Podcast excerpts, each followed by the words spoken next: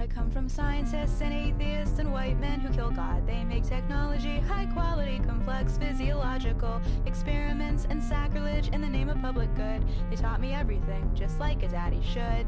Chapter 15 you were beautiful and vulnerable. Dean straightened up and smoothed his expression. The new woman gave him a friendly smile and waited. She was blonde, I couldn't tell how old. She had the sort of professional polish and attitude of a major network news anchor. She was pretty, actually. Dean gathered up his files, nodded at me, then went to confer with another agent. The new woman sat down across from me. They're all kind of full of hot air, she whispered behind her hand. I was startled into a grin. She reached her hand across the table for me to shake. My name is Anne Walker, she said. And yes, I'm one of them. I'm the one they call in when everything goes kablooey. Have things gone kablooey? I asked politely. She gave a short laugh. yeah, she said in a duh tone of voice.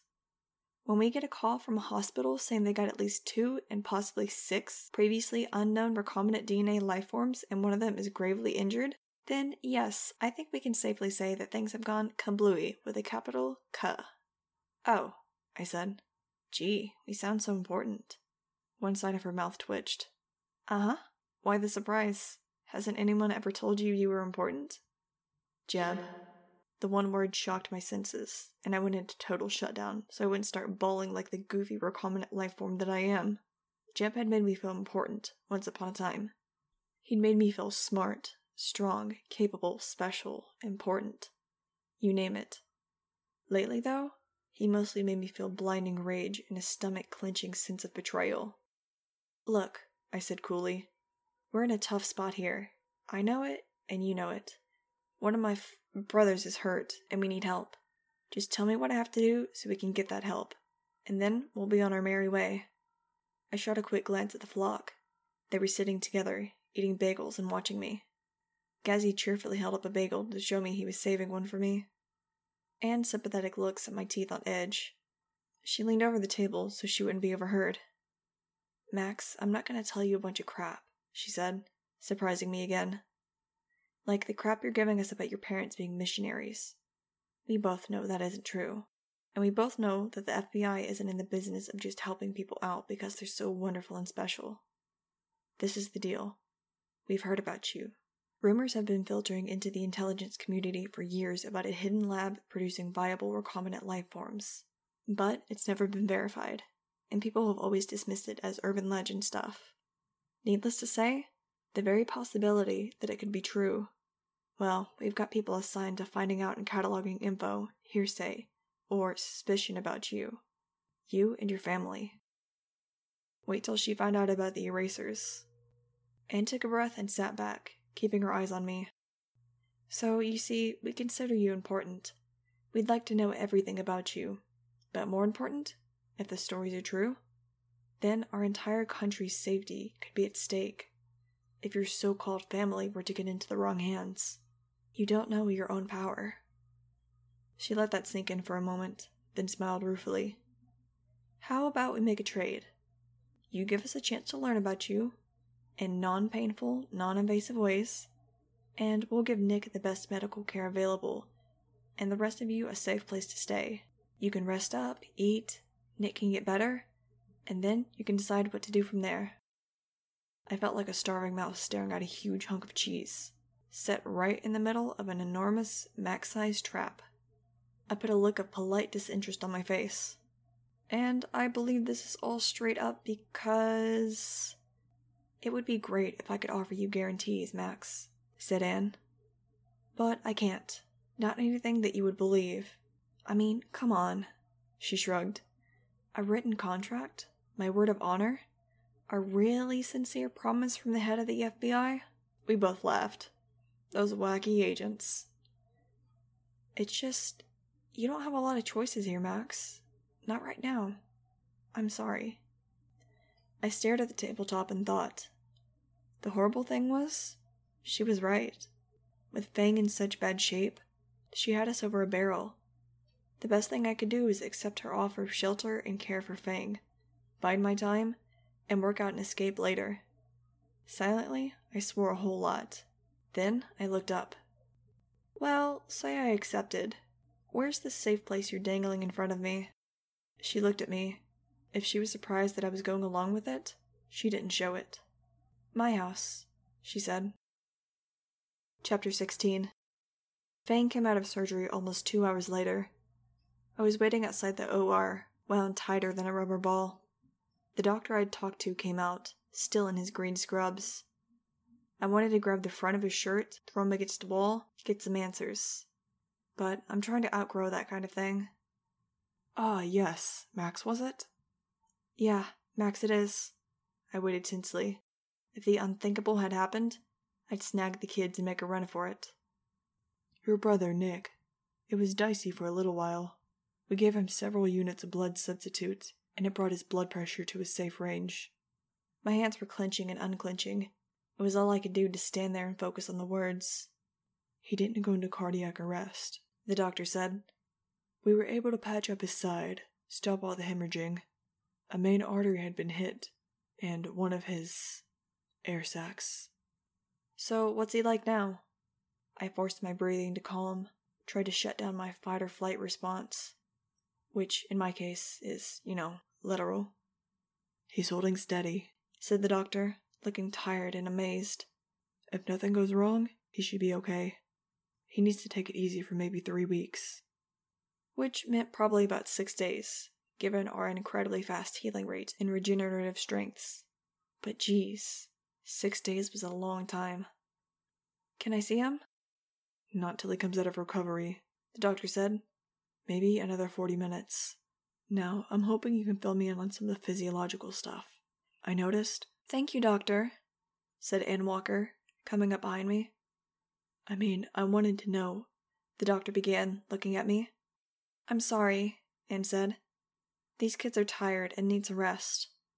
One of my colleagues can answer any questions you might have. Excuse me, but your colleagues don't know jack about us, I reminded Anne through clenched teeth. The doctor looked irritated, but he nodded and went back down the hall. Anne smiled at me. We're trying to keep your existence somewhat quiet, she said, until we're certain you're safe. But that's great news about Nick. We walked to the waiting area. The flock jumped up when they saw me. I smiled and gave them a thumbs up. Nudge whooped and slapped high fives with Gazzy, and Angel ran over to hug me hard. I swung her up and held her tight. He's gonna be fine, I confirmed. Can we see him? Iggy asked. Ig, I hate to break this to you, but you're blind, I said, my relief making me tease him. However, in a little while, you can go listen to him breathe and maybe talk to him. Iggy gave me a combination smile scowl, which he's extraordinarily good at. Hi, everyone, said Anne. I'd forgotten she was right behind me. Max may have told you about me. I'm Anne Walker, from the FBI. Has Max filled you in on the agreement we made? She was smart.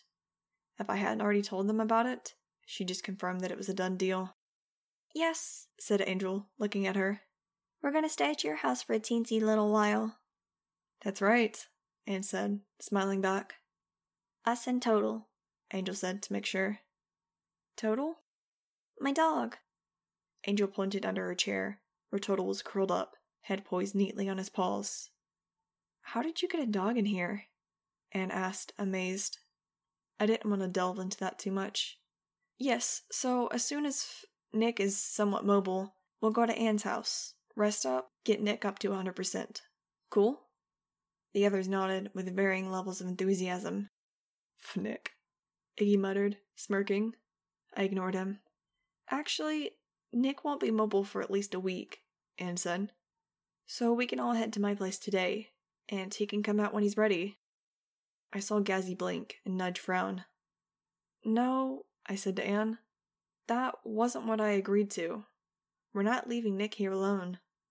He'll have doctors and nurses and two agents at his door, round the clock, Anne promised. I crossed my arms over my chest. No.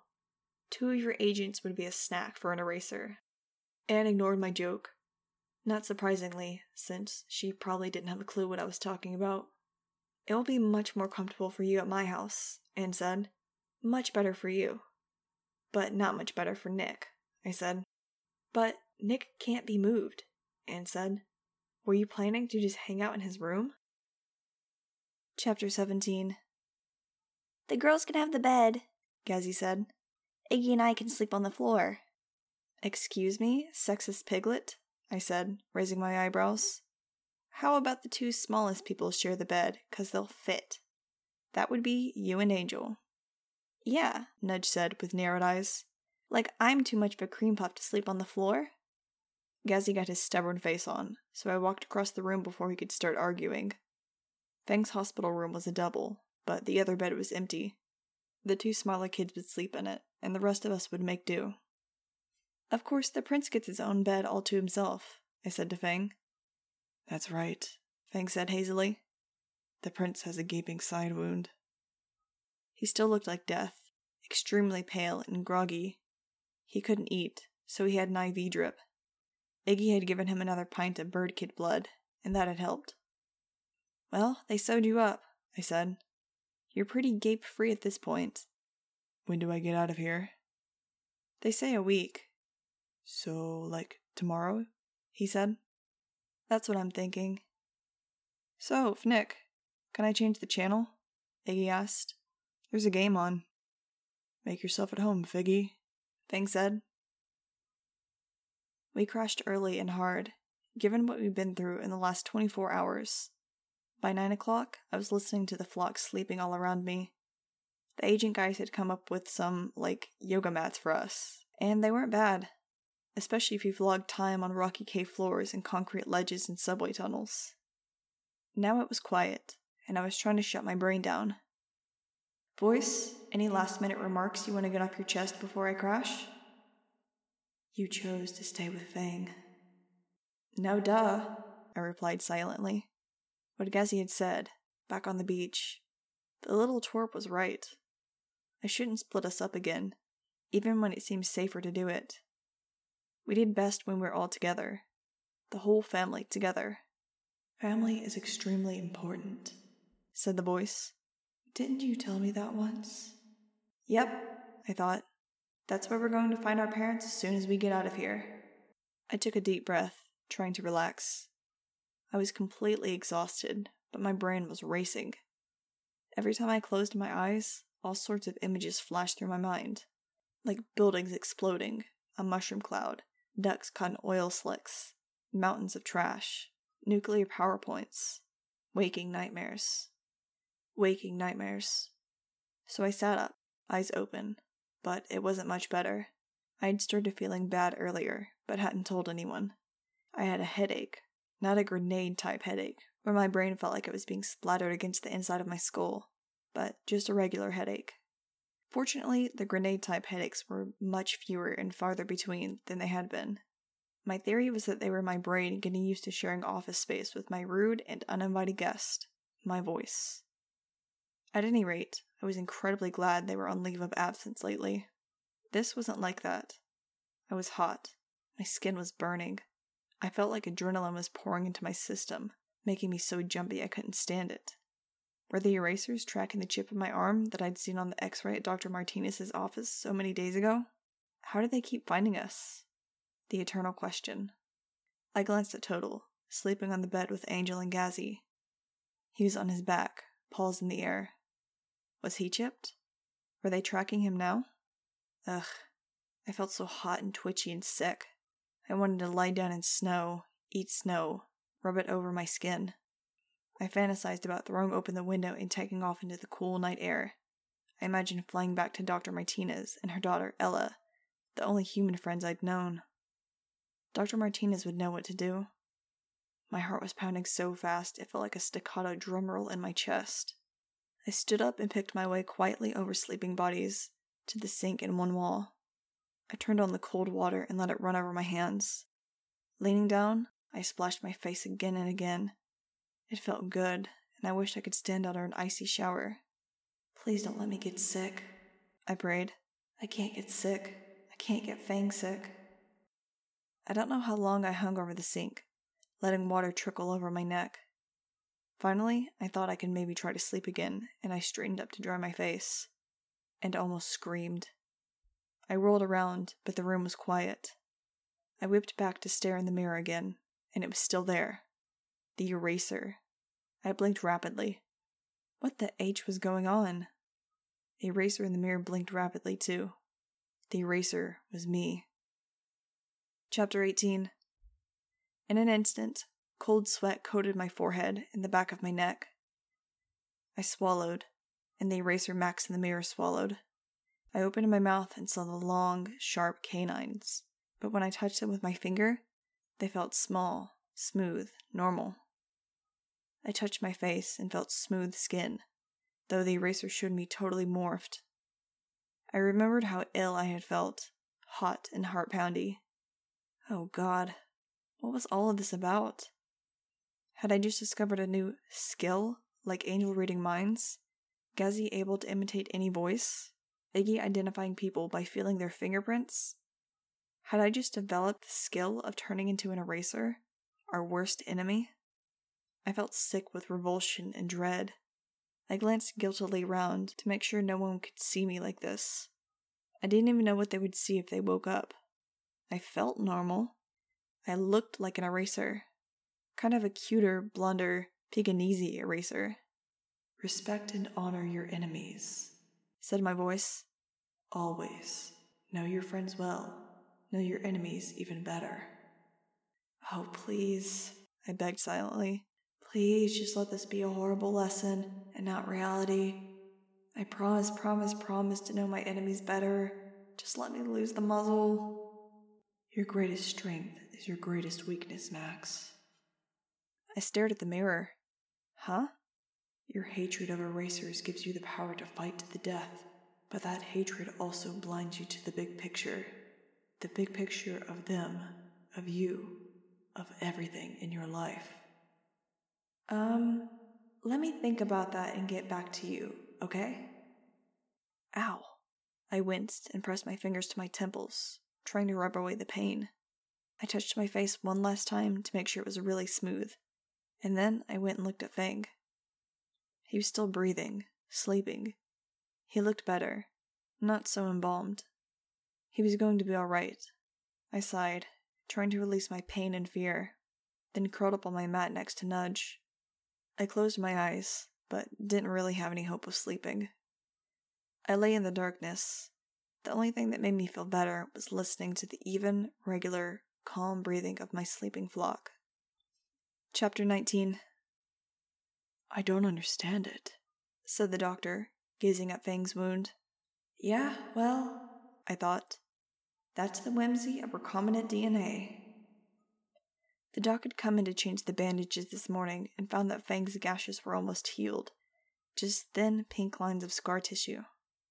Guess I'm good to go, said Fang, trying to sit up. He was alert, himself, and happiness filled my heart. I'd been so scared. What would I do without Fang? Wait, Anne Walker said, holding up her hand. You're nowhere ready to move or leave. Please, Nick, just lie still and rest. Fang regarded her calmly, and I smirked to myself. If Anne thought I was uncooperative, wait till she dealt with a recovered Fang. Nick, now that you're feeling a bit better, maybe you can convince your brothers and sisters to leave with me, Anne said. I've offered for all of you to come stay at my house, to rest and regroup. She gave a slight smile. Max refused to leave without you, but I'm sure you can see it's pointless for them to stay here and be uncomfortable. And you'd be joining us in a week or so. Fang just looked at her, waiting.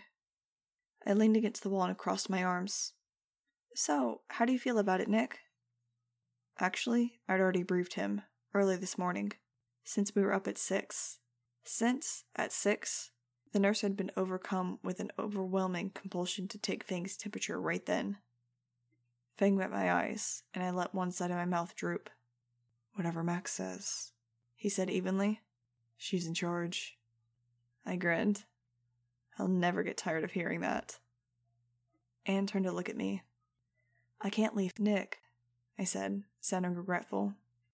If you stay, maybe I could examine. The doctor began, and Anne turned to him as if she'd forgotten he was there. Thank you, doctor, she said. I appreciate all your help. It was a dismissal, and the doctor didn't look happy, but he left. We heal really quickly, I told Anne. Last night, Fang had still looked bad. And I had too, I thought, remembering the horrible eraser reflection. But this morning I looked like me, and Fang looked much more like himself again. Fang sat up. What do I have to do to get some food in this joint? You still have an IV, Anne said. The doctors don't want you eating solid food. Her voice trailed off as Fang's eyes narrowed. We saved a tray for you, I said. An orderly had brought us breakfast, and we'd saved some of everything for Fang. Anne looked as though she wanted to say something, but held it back. A good move on her part, I must say. I gave the tray to Fang, and he dug into the food with quick precision. I need to get out of here, he said between bites. The hospital smells alone are making me crawl the walls. I knew what he meant. We all had the same reaction. Anything antiseptic smelling, hospitally, science labby, brought back years worth of bad memories. I looked at Anne. I think Nick is ready to come with us. She looked at me, clearly thinking things through. Okay, she said finally, and I kept the surprise off my face. Let me go clear up the paperwork. It'll take about an hour and a half to drive to my home. I live in Northern Virginia, okay? Yeah, I said. Anne left, and I looked around the flock. I don't know what's coming, guys, but keep your eyes open and your heads up. I glanced at Fang. You sure you can move? He shrugged, looking tired again, and pushed away the food tray. Sure. He lay back down and shut his eyes. After all, Fnick is Superman, said Iggy. Shut up, Jeff, I said, but I was smiling. I lifted Iggy's fingers to my face so that he knew. Hey, and thanks for listening to another episode of Maximum Crime, a Maximum Ride bootleg audiobook podcast thing. I am your Olivet Markey, and I don't have much to say. Just if you want to get in contact with me, you can email me at maximumcrimepod at gmail.com or you can hit me up on my Tumblr over at maximum crime pod. And if you feel so inclined, you should leave a rating review on iTunes or your podcatcher of choice. That would be really cool of you if you want to do that. Alright, I think that's all I've got to say. So until next time, fly on.